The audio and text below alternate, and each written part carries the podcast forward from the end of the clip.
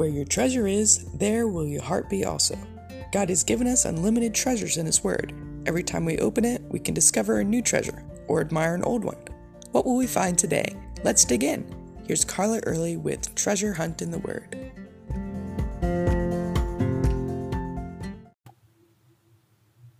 In my heart, I'm a mountain gal.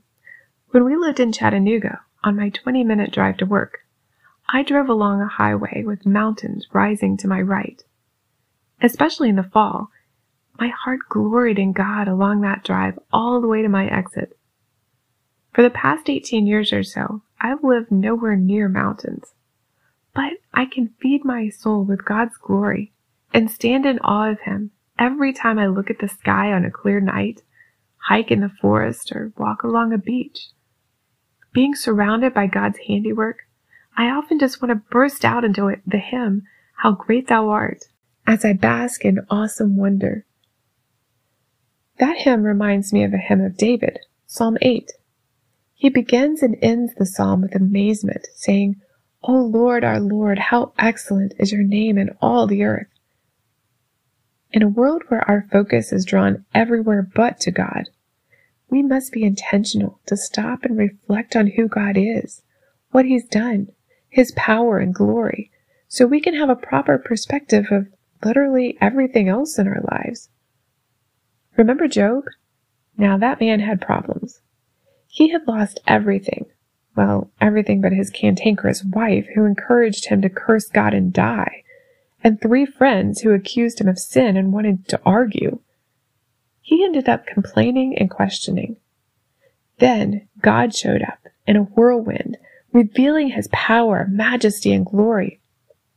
If you ever feel like you've lost perspective on life, read Job 38 through 42. The Lord asks a series of rhetorical questions like, Where were you when I laid the foundations of the earth? And when I said to the sea, This far you may come, but no farther, and here your proud waves must stop? Have you given the horse its strength?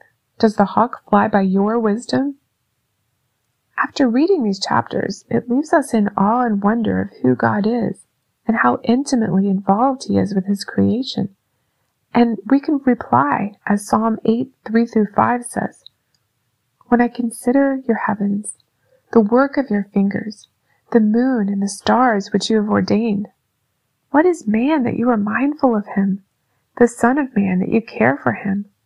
For you have made him a little lower than the angels, and you have crowned him with glory and honor. When we consider who God is and what he's done, his power and glory, when we take our eyes off of self and turn them toward God, we realize who we're talking to, and immediately we see how small we are. Like Job, and like Isaiah centuries later, this realization should move us not only to praise, but also to repentance. As Isaiah said when confronted with the glory of God, Woe is me! I am a man of unclean lips, and I dwell in the midst of a people of unclean lips, for my eyes have seen the King, the Lord of hosts. That's especially true as we sing the third verse of How Great Thou Art, and contemplate all God has done for us, sending Jesus to die in our place, take the punishment for our sins, to die for us. Oh, the love he has for his sinful people Today, I pray you would sing How Great Thou Art, or praise God in your own way as you meditate on His character and all He's done and continues to do just for you. Spend time basking in His glory and His love. You can contact us at treasurehuntintheword at gmail.com. We'd love to hear the treasures God has given you through His Word. You can listen to other episodes at our website, which you can find in the description below. Thanks for listening, and remember, where your treasure is, there will your heart be also.